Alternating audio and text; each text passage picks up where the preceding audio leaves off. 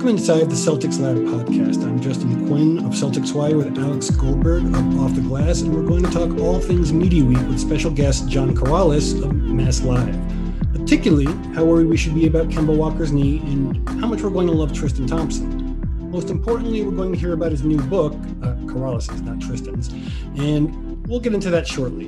Welcome to the show, John. How you doing? I appreciate you having me. Thank you. So, we've got some stuff to talk about. Some news has happened since we've potted last. One of the, you know, the big signing of, of the offseason uh, here, Emile Jefferson has signed an Exhibit ten contract. What is an Exhibit ten contract? I mean, should we uh, be expecting to see him yeah. on the team? An Exhibit ten contract basically means that you're here to get cut and go to the Maine Red Claws to get a little extra bonus for going to the Maine Red Claws. Um, it's, a, it's a developmental contract that allows a team a closer look at a player who may not quite be N B A ready, but has a an intriguing skill set, and that player can go to that team's G League team and further develop, and then from there, perhaps hook on with the team.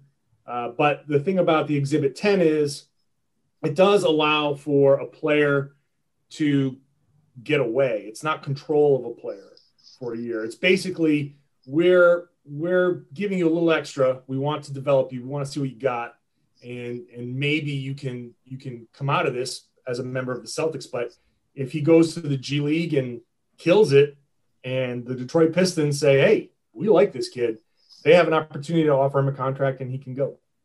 And you know, God knows the Pistons could use more centers. So yeah, I mean that's. The Pistons just hoarding all the bigs. I don't know what the Pistons are doing this year, but, you know, hey. Uh, I think the right way to think about this contract is that this is an added bonus to the Jason Tatum max extension. Emile Jefferson and Tatum were, of course, teammates at Duke. They appear to be friends in yeah. real life. Uh, in, ta- in fact, Tatum actually tweeted. Yeah, uh, the sign him tweet. A, a tweet about signing Emile Jefferson after he played well in Uh, a game in Europe. So uh, I think that's kind of the, this is the Celtics taking care of Jason in more ways than just financially. Yeah. Yeah, that makes sense. I mean, this is, we're now getting into the portion of Celtics team building where you see stuff that appeases their star, you know, like there's the teardown and, you know, the, the Sam Presti hoarding the picks. We've seen that. There's the flipping assets for, you know, better players and getting that, those, you know, making those draft picks, realizing those draft picks. And now that one of those draft picks has hit into a potential M V P player, now it's like, okay, Jason, do you know how much we love you? Oh, Emile? Oh, we've loved him forever. Yeah, we were going to sign him anyway, so you didn't have to say anything. Like that type of stuff is what, what, what we're going to start seeing over the next few years because Tatum not only signed that extension, he's got a player option for that fifth year. And, you know, that's one less year under team control. So, you know, hey, when that ex- when he opts out of that, are we going to have another Hayward, Horford type of situation? Or are we going to have what Anthony Davis just did with the Lakers and sign another contract long-term? Sounds like he's pretty happy, at least now. And this sort of thing is definitely good for keeping him happy. Yeah. But everybody's happy when they sign a two hundred million dollars contract. I mean, how can you not be? True. um, there were some other things going on this week in the East. I'm not really sure how much it's going to impact either team or the East in particular, but maybe, you know, it'll make, depending on how it works out, um, the East a little bit tougher uh, in the middle of the pack anyway. And I'm speaking specifically about the John Wall, uh, Russell Westbrook trade.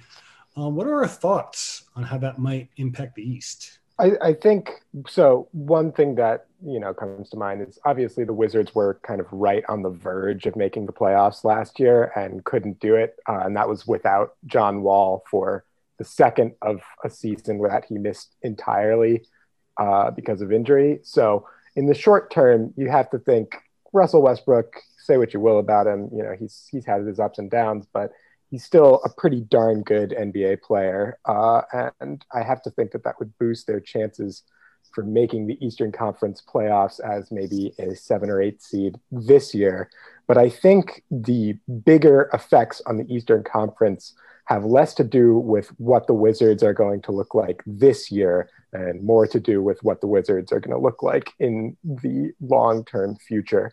If Westbrook continues to be a super high usage point guard with uh, taking a ton of shot attempts and perhaps not in the most efficient or team-friendly manner, Uh, and if this doesn't work out as well as maybe I think the Wizards front office is hoping, then I think this move could certainly open the door to Bradley Beal getting moved down the line. Mm. I, I agree with that. I think this has the potential. I think they might have made this move with hopes of keeping Beal, and it could certainly backfire because Beal needs the ball in his hands and Westbrook needs the ball in his hands. And, and the thing about the Wizards this year is They've got they've got shooting on the floor around Westbrook, and they'll have space, and he'll have space. He was an all N B A player this past season. So, and with space to operate, he is going to attack. Now, what does that mean for Beal? Does that create more space for Beal to operate? Then he might be happy with this. You know, Westbrook using a spread pick and roll to get to the rim, Uh, and then at some point, turning and flipping a pass out to Beal, who can then cycle in behind him and get to the rim himself or get some open space to shoot some threes. If Beal finds himself playing off of Westbrook and, and enjoying the space that that's, that that creates, then maybe that does work out for the Wizards.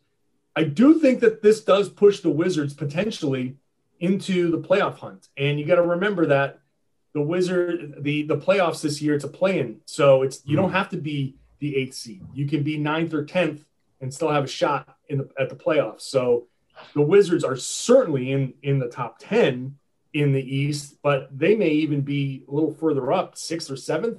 So they they really can make some noise if these things work out offensively and Westbrook uh, can can gel with Bradley Beal.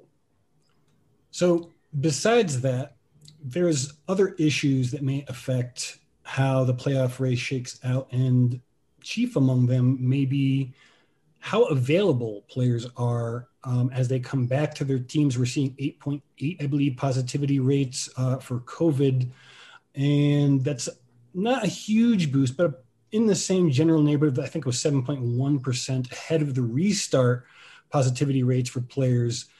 Now, considering that everything is very condensed into a shorter period, it seems to me that we may be in a situation where if someone has to sit for, you know, even just the minimum ten days, you could easily miss like a significant portion of the, of the, the year's schedule, um, maybe even as much as ten percent of it, depending on how, how the case goes.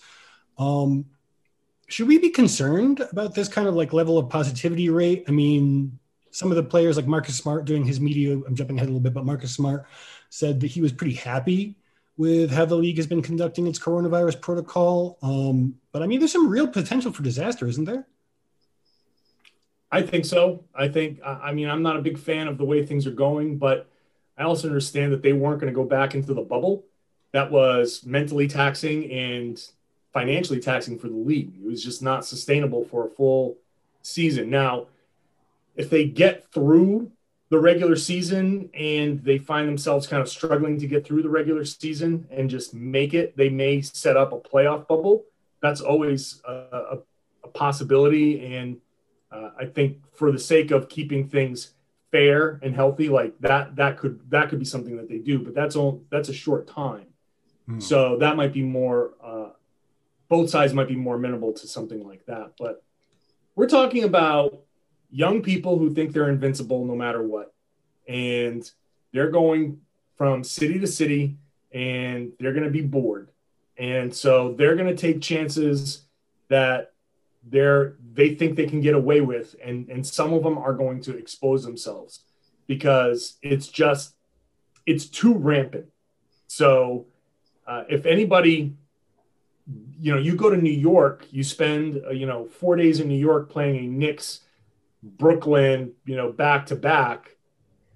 I I can't imagine that those guys are going to sit inside and read all night. You know, even if there are curfews, even things that, even if there are things that are shut down, New York, I used to live in New York. I mean, you can find anything you want in New York at any time of day, no matter what. And these guys with their resources will find it.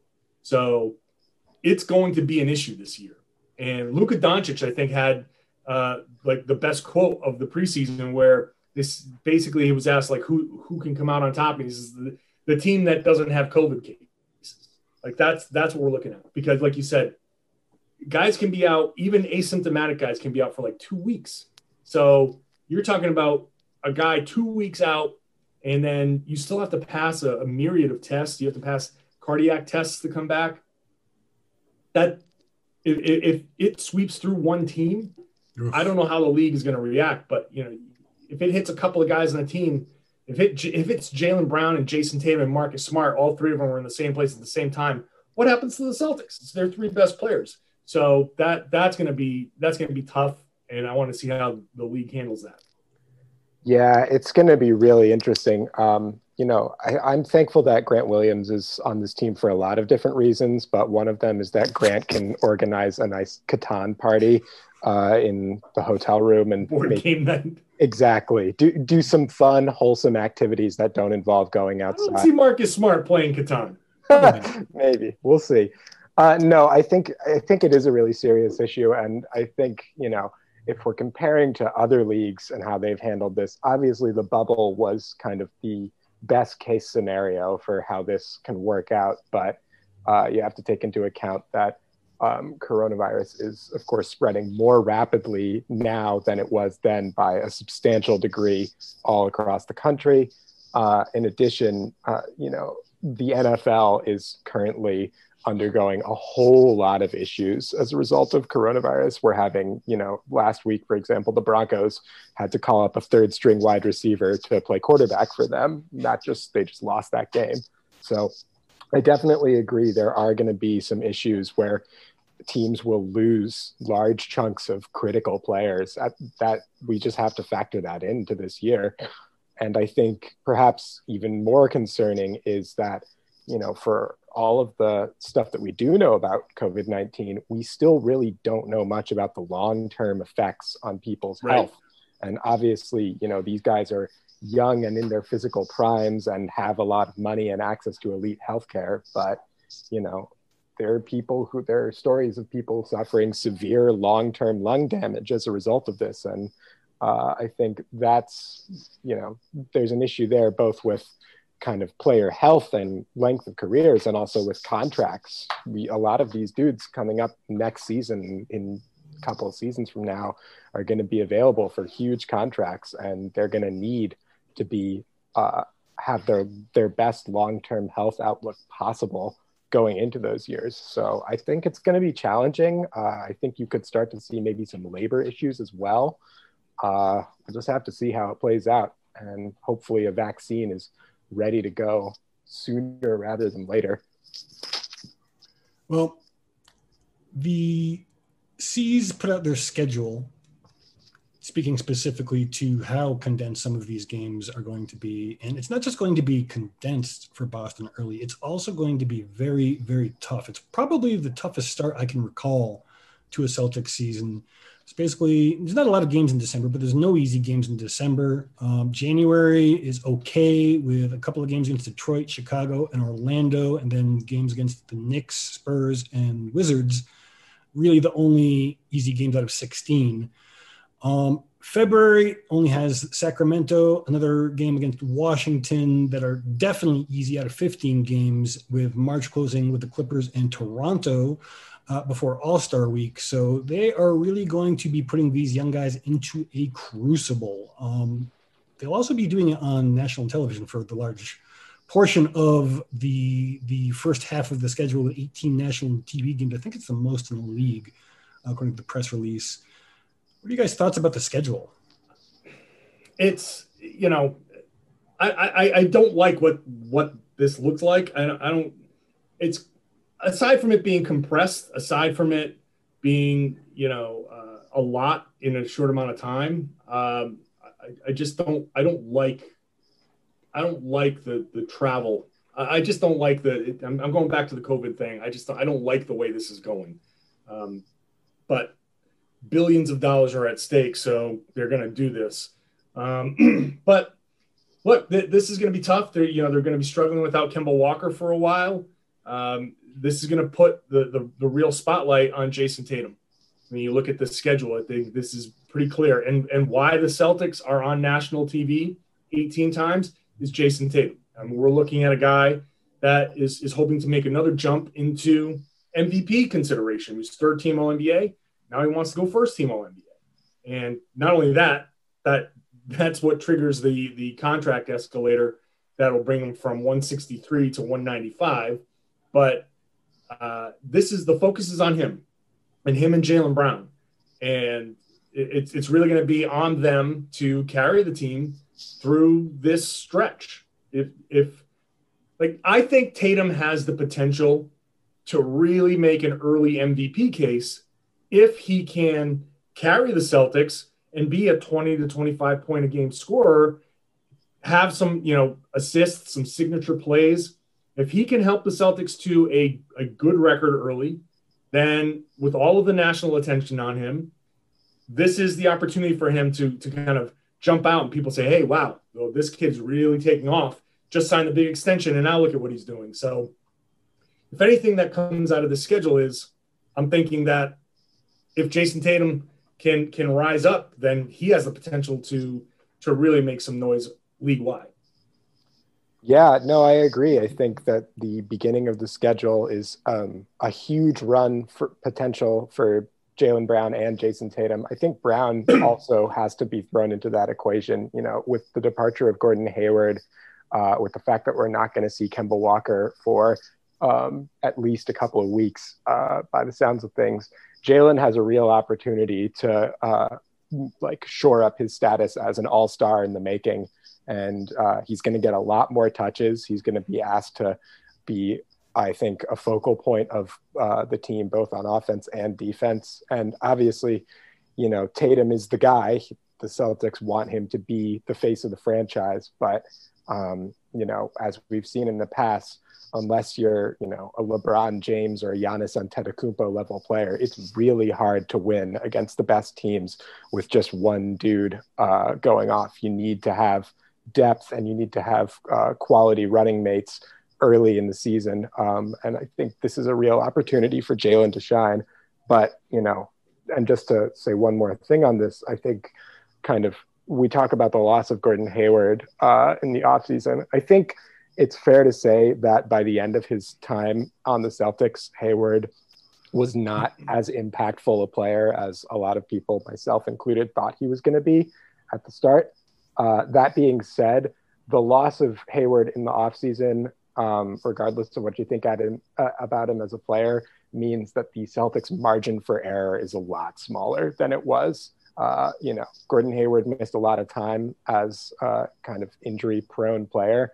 He also averaged seventeen points a game on really good efficiency last year. So, um, and if, you know, with Kemba potentially out for a couple of weeks with a really difficult early schedule, uh, I think this is going to require some young dudes on this team that maybe we didn't have as immediate expectations of to, they're going to be tested early. I think you're going to see Uh, whether Aaron Nesmith or Peyton Pritchard are ready to go very quickly. I think you're going to see an increased role for Grant Williams. Uh, I think you're going to have to figure out what you have in Robert Williams as well. That is a thing that is not getting mentioned. Robert Williams doesn't really fit into this rotation very well, and I'm really curious to see how he's going to be used. That was the thing I've been trying to um, find out for the last several pressers. Um, Haven't been able to ask that question yet. But uh, speaking of the pressers uh, for Media Week, uh, we had some really good ones. Uh, I wanted to talk spe- uh, specifically about Tristan Thompson's uh, and a particular interruption. Um, if maybe you could talk about that a little bit, John. Uh, I thought that he's he's really like I, I remembered him from when we were playing uh, the Cavs, when when the Celtics were playing the Cavs um, fairly often in the postseason. But I didn't really pay attention to him uh, in the same kind of a way that you do when a guy is on the team that you follow. And he's really interesting. He is thoughtful. He puts a lot of time into answering his questions.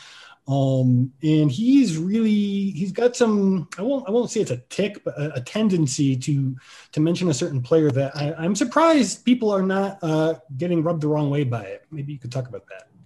You know, LeBron? Yes. Uh, uh, so, yeah, I think the interruption you're talking about is when I was, I was asking Tristan about, I was trying to make the comparison. You played with LeBron. Now you're playing with Jason Tatum, who wants to become LeBron-like, um, although nobody's LeBron, you know. And I just wanted to say, like, hey, you you played with this great guy. You want to play with it. You're playing with this guy who wants to be great. What can you what can you impart on him? So the way I phrased it was, you played with arguably like one of the greatest players of all time, and he leans in and goes, the best player of all time, uh, which, hey, you know, you got that firsthand knowledge. That's how you want to play it. That's fine with me. A lot of people will make that same argument. Um, I think people, like, I know that there's pushback with LeBron stuff in Boston. A lot of people do not like LeBron James, but whatever your opinion of LeBron James, it is unmistakable that he is at least one of the best players in N B A history. You don't want to put him number one? That's fine. You want to, even if you want to put him number five, I don't care, because the fifth best player in N B A history is still one of the greatest players of all time. So wherever you want to rank LeBron, like, even your hate can't can't push him that far down the list. So look, Tristan Thompson played with LeBron at at his peak and won a championship with LeBron. And so he has inside knowledge of what it's like to be great, what it's like to be around a great, an all-time great, and what it takes for a guy like that, the work that he puts in, the way he handles his teammates, the way he he just carries himself. Like, that is important stuff to me. And you're right, Tristan is a very thoughtful guy with his answers. And I'm not used to that around the Celtics, because they really like to play it close to the vest. They're, anytime they can throw out a stock cliche answer, they'll do it. That's how they want to operate. They don't want any headlines. They don't want any controversy. They want all the stories to just kind of like be medium level, you know, whatever. They don't want to have big headlines and, ooh, this quote was great. Like, but Tristan Thompson is a, he, he, he actually thoughtfully answers his questions. And when he answers his questions, mentioning LeBron, he, he speaks obviously very highly of him. He has a very high opinion of LeBron. He, he appreciated the time he played with LeBron. And he thinks that having played with LeBron, he gives him a lot to offer the Boston Celtics. And I think that's part of why they, they brought him in. They brought him in for that. And they brought him in because he was on that Cavaliers team that was down three one and came back to beat a seventy-three win team. And they brought him in because the Celtics had multiple twenty-point leads in the Eastern Conference Finals, and they blew them all, and they had mental lapses and stupid turnovers. And I don't think it's any surprise that Tristan Thompson, from that team that came back from three one, is here now to show these guys, hey, this is mentally, in those situations, this is how you got to carry yourself. Not what you guys just did against Miami, because frankly, that loss to Miami pissed Danny Ainge off, and you can tell. And bringing Tristan Thompson in, I think, is a direct result of that. Absolutely. You know, I, so I really like the Tristan Thompson signing this offseason. I think, um, you know, the Celtics offseason, for my money, did not look super good after Hayward signed on to the Charlotte deal. And uh, it was a way to really kind of rebound, so to speak. uh, and, uh, you know, I, I think the Tristan Thompson fit is going to be a really good one. Uh, I talked to some Cleveland fans after that happened. Yes, they do still exist. Uh, and, uh, you know, the things that they mentioned were that Tristan, uh, for all of his off-the-court affairs, shall we say? Um, oh, you're just killing us today, man. um, Tr- Tristan, for all for all of that, you know, he was beloved in Cleveland as a teammate, even after LeBron left. Uh, a lot of the young dudes there viewed him as a kind of leader, uh, both uh, kind of on the court and in the locker room. Uh, I saw some footage from Cavs games last year while I was kind of watching highlight videos, trying to see what Tristan might bring to the team. And, you know, there's stuff where Tristan is in the huddle. He's diagramming plays. He's telling dudes where they need to be. You know, I, I think this is Danny Ainge. I, and I think, John, you just kind of spoke to this. Danny Ainge wanted to get guys who are battle tested, who have been in the trenches and who really know how to win in the games that matter. And if there's anything that we've seen from Tristan Thompson's career, uh, it's that he is a good guy to have in those games. I think you can have him on the floor in the critical moments of, you know, the East Finals or the N B A Finals, maybe, you know, he, he can be that guy. He's a really smart teammate. It seems like everybody in the locker room likes being around him. And uh, I'm really excited to see what he can bring both to the team and to the press docket. You know, I think you're definitely right to say that the Celtics have adopted kind of the Belichick way of handling the press conferences for the most part. But uh, I think Tristan can provide some, some really positive energy to this team and really uh, help them take the next step.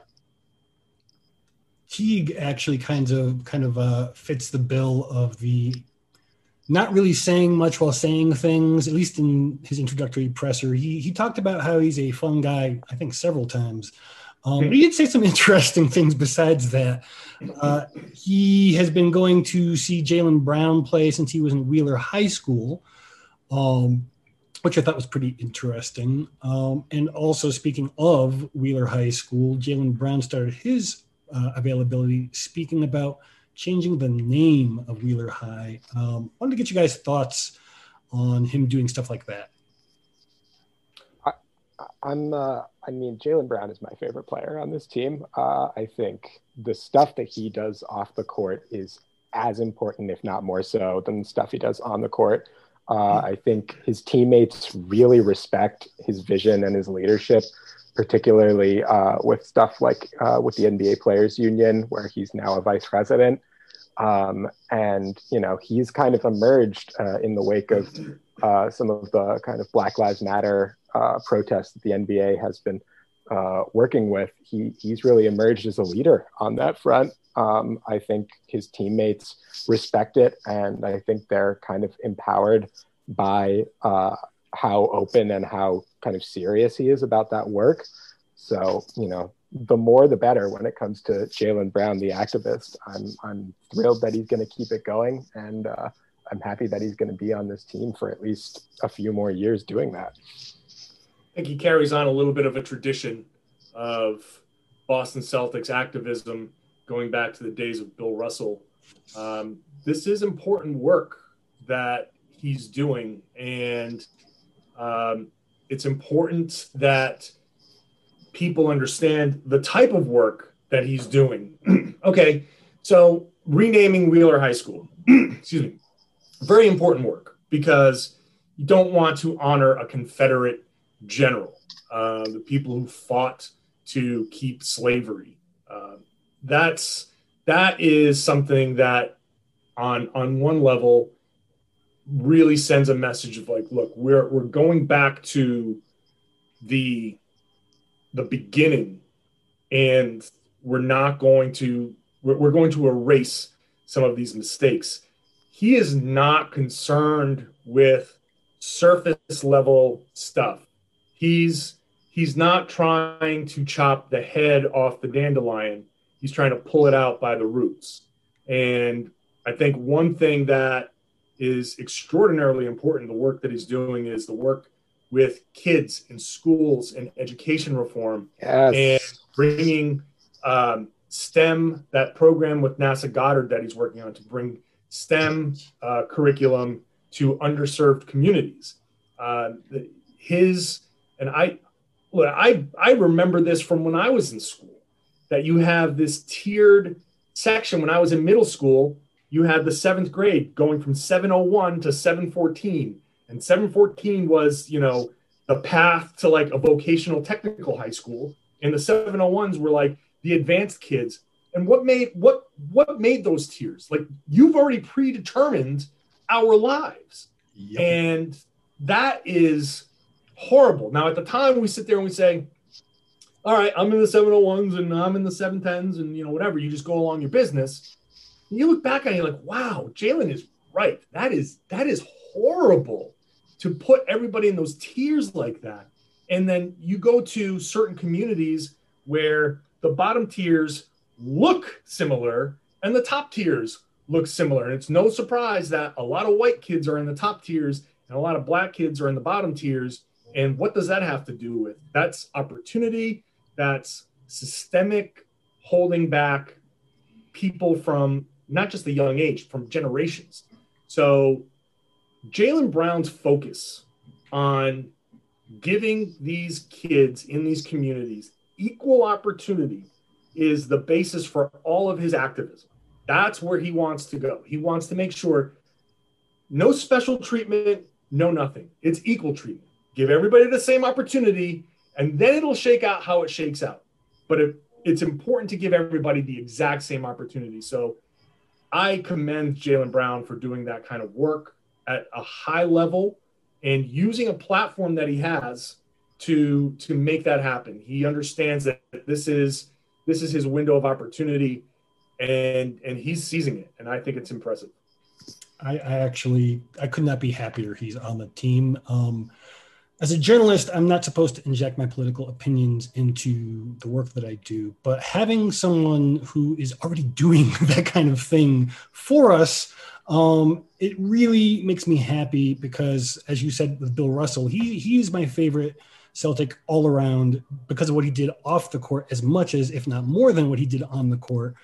And to see kind of a, a second coming, if you will, of that on the Celtics now, it, it's just been an absolute joy to cover.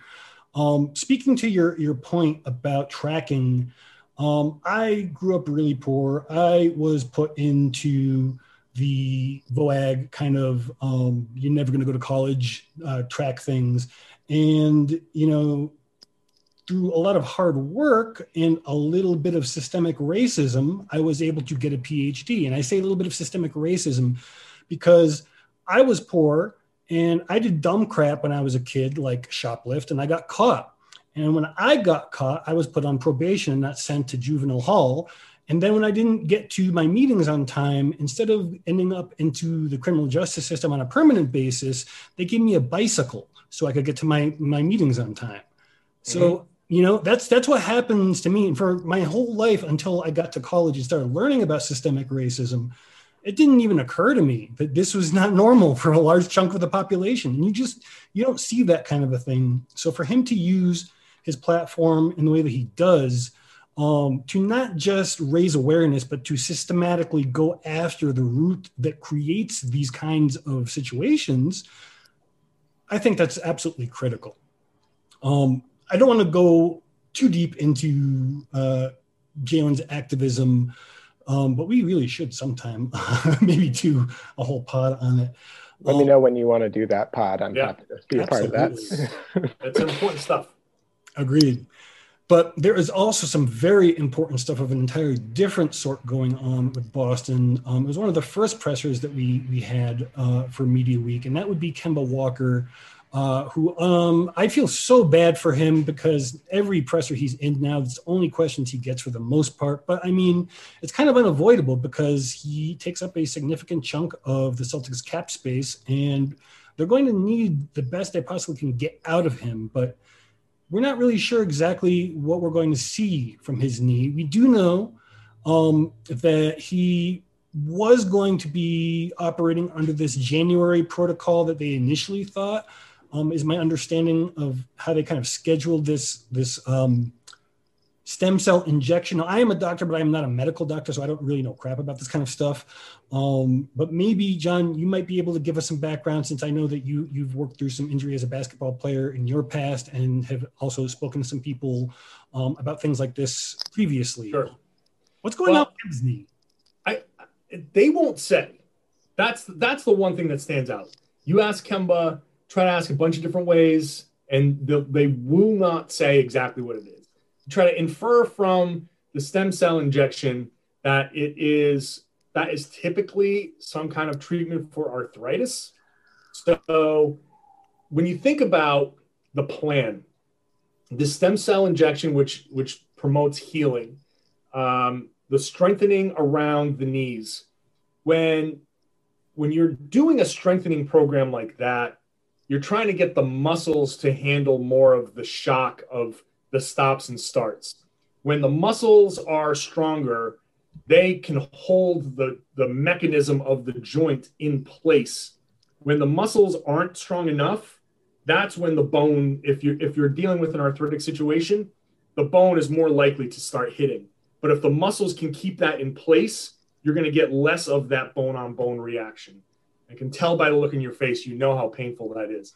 That is, the, the plan is to strengthen the leg to make sure the leg is handling the, the load of the shock. Every time you jump, I believe you put ten times your body weight of stress on your joints. And every time you run, it's like five to six times your body weight. So these stops and starts, just it's a, it's a constant, think of like a piston kind of like pumping, pumping, pumping. Um, I like to use the example of a wire hanger, where if you bend a wire hanger enough, eventually it'll it'll snap. Yep. And that's that's the, when we talk about load management, that's the that's the phenomenon that I'm talking about. If you don't stop bending the, the wire hanger, it will eventually break. You have to like stop for a while so it can last longer. And so I think the approach with Kemba, and, and also when I hear that they aren't doing any surgery, that tells me that it's not a tendon. It's not something that can be repaired through, you know, you get like a cadaver tendon like they would do in a Tommy John surgery. You know, you, you replace something or suture something or whatever. Like, that's not what's happening with him. So this is pain management. This is uh, this is something that I think is, frankly, the wear and tear of a small guard who is who has played a lot of basketball in his life, and this is what happens to small guards at this age. It starts to break down, and it starts to break down quickly.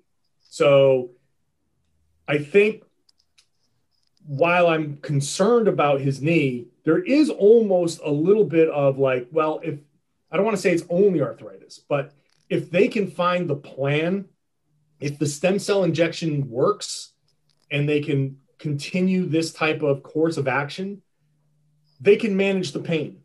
And if Tatum and Brown and Marcus Smart and Neesmith can be a shooter and Grant Williams can be a, you know, a glue guy, and, you know, Tristan Thompson can catch a few lobs, like that can get you through, then you can spend the next couple of seasons with Kemba managing his his knee, getting through a regular season and saying, eh, whatever.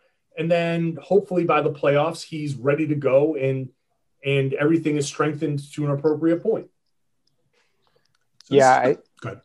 Yeah, well, I, I just think that the focus on uh, Kemba's role is as important as the focus on Kemba's knee kind of going forward. Uh, you know, kind of, John, you were you were just speaking to that effect, but, um, you know, a lot of a, a lot of the reason that this is such a big season for the Celtics young guys, for Brown and Tatum and Williams, is uh, because Danny Ainge in the front office, I have no doubt, want to keep Kemba on ice for as long as they possibly can.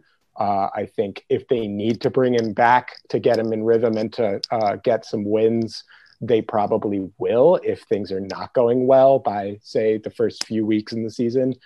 But uh, if they can afford any wiggle room here, if Tatum and Brown make the jump that we kind of hope that they can, and if they can afford to kind of keep Kemba just working on the leg to get it as strong as possible for the playoffs so that they don't have the kind of flame out that uh, they, and in particular Walker, had in the Eastern Conference Finals, um, I think that's the optimal scenario for them. And maybe that speaks to kind of the long-term planning for this team's future, finding ways to add players to the roster that will kind of lighten Kemba's minutes and games played burden. Um, I think his contract at this point is among the harder to trade contracts in the league. So people see him play, I think, yeah. Absolutely. So I think uh, it's reasonable to think that, knowing that it's going to be really hard to trade Kemba, uh, it now becomes a question of how do you build the roster out as much as possible to maximize his effectiveness for when it matters. This is, you know, I just want to add to that, because if, if you you look at thirty, thirty-four point three million this year, thirty-six next year, and a player option for thirty-seven point six the year after that, it's a lot of money for a guy that if if this is how it's going to be for the next three seasons, then really what you're paying for is the playoff performance. And if you win a championship in that three years, then great, fine. Then none of this, none of this matters. But when you're looking at his money and how you're allocating your salary, thirty-six million dollars for a guy that's going to be kind of limited during the regular season is not money well spent. So now you start looking at the, if Kemba shows this year that this is manageable, it's fine. With a normal off season, he can manage it. And then next regular season, you know what? Maybe he doesn't play back-to-backs. Okay, fine. That's not a big deal. Um, you, you've got you've got talent behind him that can handle that. It's fine. Uh, there are no back-to-backs in the playoffs. You deal with it. Then, okay, then it's okay. The problem is that if if it's less than okay and you can't trade him, you don't have the tools behind you to really make big splashes. They got Tristan Thompson this year because Gordon Hayward left, and that opened up enough space for them to sign him to the full mid-level and hard cap themselves. So they can, they, but without having to like worry about that hard cap so much. They can't do that next year, because next year you've got Jaylen Brown's big extension, Jason Tatum's big extension, which right now is at twenty-eight million, but can go up to over thirty million. Marcus Smart for one more year. If you still got Kemba on the books, you can't hard cap yourself, because now you're doing some real cap gymnastics. You won't be able to sign anybody. So the Kemba Walker situation is, is really worth watching, because if he's less than okay this year and the Celtics lose confidence in him being okay, they may have to pay to offload him and see if an Oklahoma City type team exists next year that's willing to accept a couple of assets so you can get him off of your books, and maybe you turn Kemba into two useful players or uh, a trade exception that you use to acquire those players. But that that becomes an issue next next offseason that, that we have to watch. It'll be costly too, because really the only draft assets Boston has left are its own picks of any value, and those aren't even going to necessarily be anywhere near the lottery, hopefully. Um, so right. Because of that, you're going to have to give up one of the better young talents. I mean, this could be like Grant, this could be Rob, this could be Romeo. It's going to be somebody that they at least think that stands a very good chance of becoming a rotation player in the right term. Which at, at that point you you might just say, look, we have to we have to suck it up, and then maybe you wait one more year, Kemba opts in and he becomes the expiring contract, and you just say, look, at least the expiring contract has value. So you might have to spend one season of less than optimal Kemba just because you can't trade him at that point. You have to wait one more year. So And that, that handcuffs you a little bit, because now you you have the taxpayer mid-level versus the non-taxpayer. And that, you know, one less player that you can bring in. And look, yeah. Jason Tatum, Jason Tatum could be an M V P candidate, and that might eliminate a lot of this stuff. But if he is in that six to ten range, and, you know, Jaylen Brown's an all-star, but you still feel like, God, we need that one more guy. This this puts you in a position where you can't have that one more guy. Yeah, no, it's definitely going to be tricky, and it's going to dictate a lot of how the next couple of seasons shape up for the Celtics. I, I want to go back to a point that um, I think Justin made, you know, in talking about, uh, and we talked about this uh, on the last pod that we did, uh, traded player exceptions and kind of how you can use those. Obviously, the Celtics still have a pretty massive trade exception from Gordon Hayward's uh, sign and trade to the Charlotte Hornets.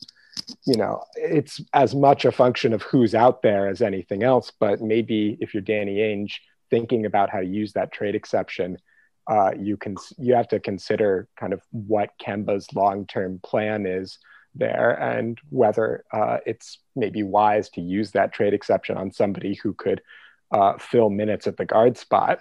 Now, that being said, I think one thing to keep in mind is that the Celtics already have a point guard on the roster uh, in Marcus Smart, who offers some real value. Uh, you know, this is a potentially first team all defense player whose three point shot has improved basically every year that he's been in the league, and is kind of, he, he's going to be in a much bigger role this year than I think he has been in prior seasons. He's also only twenty-six years old. So maybe the long-term answer to the guard spot is already on the roster. But even so, if that's the case, then you have to figure out how to maximize the effectiveness of Kemba, who's being paid a much bigger salary than Marcus Smart. And if uh, if Marcus Smart is your long-term plan at point guard, then that probably means that you're you're looking to move on from Kemba sooner rather than later. We also have one other thing that we'd really like to talk about, and it's related to great Celtics players more generally. In fact, all time. John, you recently published a book, The Boston Celtics All-Time All-Stars, the best players at each position for the C's. Um, I wanted to talk with you a little bit about um, how how the book came into existence, um, like what what made you want to write it, um, and a lot of other details. Um, you could tell us a little bit about how, how you wrote well, it. Well, I was actually approached to write the book um, by the publisher. They just launched this series of all-time all-stars. I think at this point, only the Green Bay Packers all-time all-stars exists. And so this is the first of their N B A series. And um, I was I was approached with just the topic. Hey, we want to do a book on the all-time all-stars, Boston Celtics. Um, they were familiar with my writing, and they they asked me if I it's something I'd be interested in doing. I love Celtics history, so I, I thought that would be great. Uh, but the formula, the approach, and all of that was all up to me. And what I decided to do was make it like a real all-star team, and not just go one through twelve. This is these are the best players. I decided to say an all-star team has twelve players, and so there are five positions. So I'm going to do the starting five, their backups at each position, and give myself two wild cards to add a couple of guys in. Uh, I also picked two coaches. So you have a coach and an assistant. And it's it really was just a, an exercise of trying to, like, you go back to the beginning and you look at who were the best players in all of these generations. And then you try to sort of correct for the the league as it was in the beginning, which was eight teams, and what level of player success can be somewhat attributed to the lack of competition, the lack of integration, and and, and different factors back then that kind of allowed for certain players to maybe have a bigger role. What was your impact on the team? What was your impact on team history? And, and, you know, just trying to whittle away some of the, the noise as best I could. Um, I'll tell you, I came into that thinking I knew for a fact that certain guys were going to be on this team. And at the end, I was like, I have to leave these people off. Uh, and it like pains me to leave some of these people off, but how do you, how do you pick twelve people out of all of Celtics history? Um, it's hard. And there are some overlooked people that when you really dive into everything that they accomplish, like this person needs to be on this team. And that, that means there's no room for somebody else. So maybe you could give us one person. I won't ask you to name, you know, we want to read your book, but maybe you could name one person who either did or did not make the list that surprised you. I'll tell you that I did have to play with positions a little bit. Okay. So we're looking at, let's look at the small forwards. So you think about small forwards in Celtics history, and there are three that come to mind right away in, in chronological order. John Havlicek, Larry Bird, Paul Pierce. Now, what the hell am I supposed to do with that? Because I got two spots. I've created this hole for myself with two spots for each position. And I only got two wild cards. So how do I make this work? Well, John Havlicek spent half of his career also listed as a shooting guard. So maybe I have to go out there and say, all right, well, maybe Havlicek makes this team and Larry Bird makes his team and Paul Pierce makes his team by shifting positions a little bit. And so that opens things up, which now creates one more opening on the wildcard team. So I'll, without giving too much away, I will say that there is one Celtics legend that everybody loves make this team that by switching Havlicek to a shooting guard, I was able to fill this guy in as a wild card. Um, and I feel like it was an appropriate, an appropriate honor, especially uh, considering the events of, of this past twenty twenty. Sounds to me like your book is taking a page out of Brad Stevens' positionless basketball philosophy. You know, I could redo this as point guards, wings, and bigs and come up, honestly, with a completely different, not completely different list, but like that's that's where uh, you, you can kind of finagle with things. It's, there are obvious guys, right? Like the starting five, knowing that I put Havlicek as a starting shooting guard, You can you can infer that Bob Cousy, Havlicek, Bird, you know, Bill Russell, those are those are starters. Power forward, you say, okay, maybe there's a little bit of a debate there. The real the real question is the backups. Who backs up Bob Cousy? Because there's some really good point guards in Celtics history. Who do I leave off from Celtics history? You know, I've got JoJo White, I've got Dennis Johnson. One of those guys doesn't make it.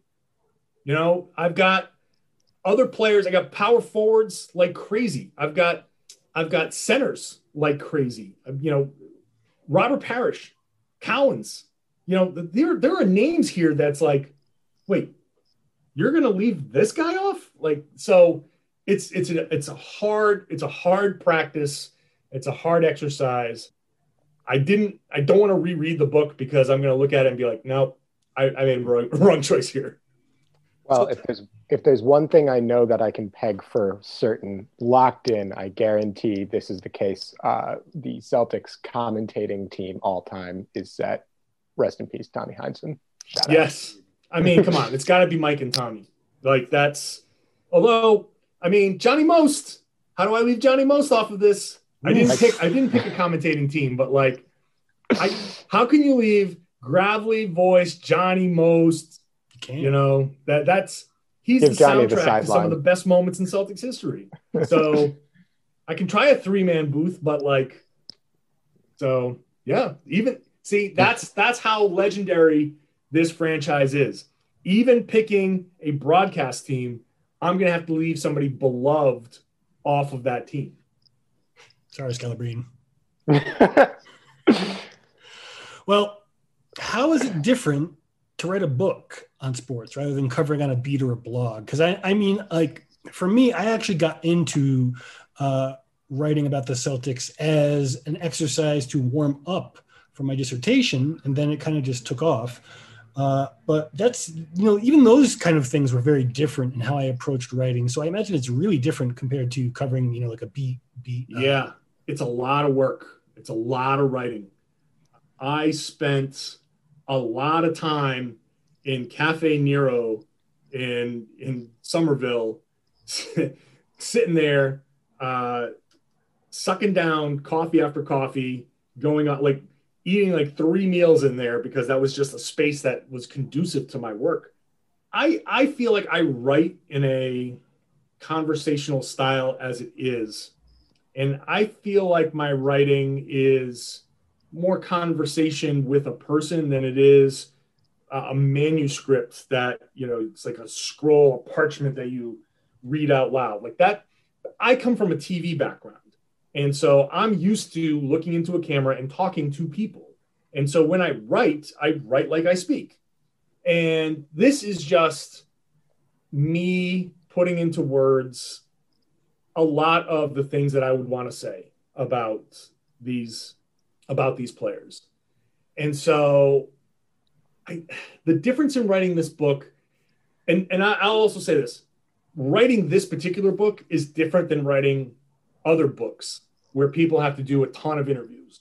Um, I only did a couple of different interviews because this is such an opinion-based book. This is just me arguing with myself. So this book was really like fifty to sixty thousand words of me doing what I do in a thousand words uh, every day. So it's, it's mostly just me going back and forth with myself.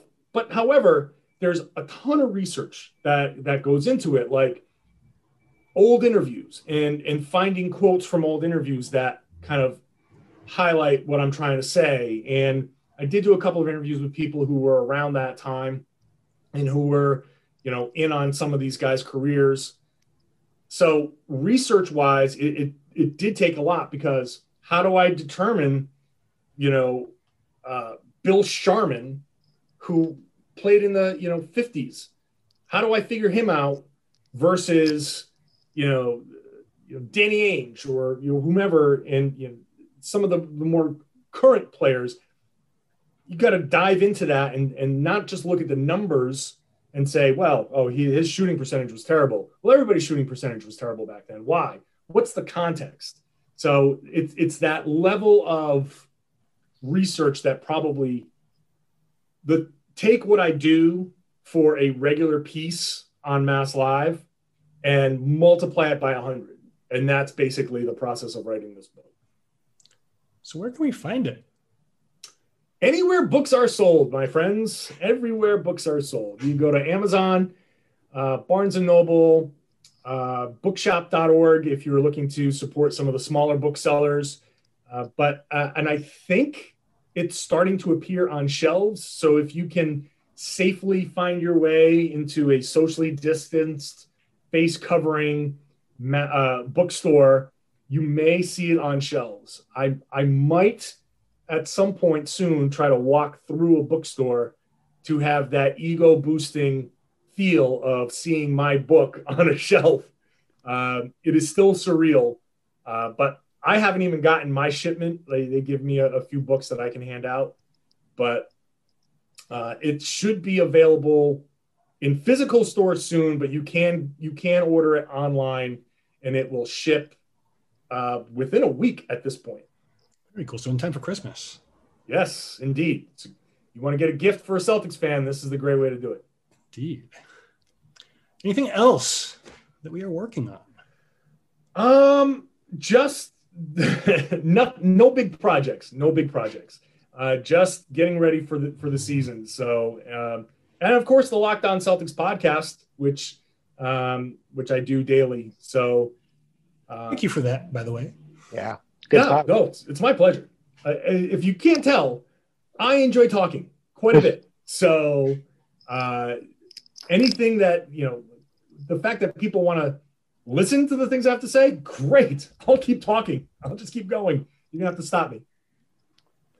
Speaking of podcasts, I am going on the Off the Glass Outlet podcast on, I think, Tuesday is when we're scheduled to do that, uh, where I'm going to be talking with Nick Faye and Corey Waldron about uh, the saddest division in the N B A. And uh, I'll let you guess what that is, but uh, we're going to be doing just a kind of preview for how that division is going to shape up in this season. And we'll see. I should also mention this will be our first podcast where we will also be on the Off the Glass Network, which is pretty cool.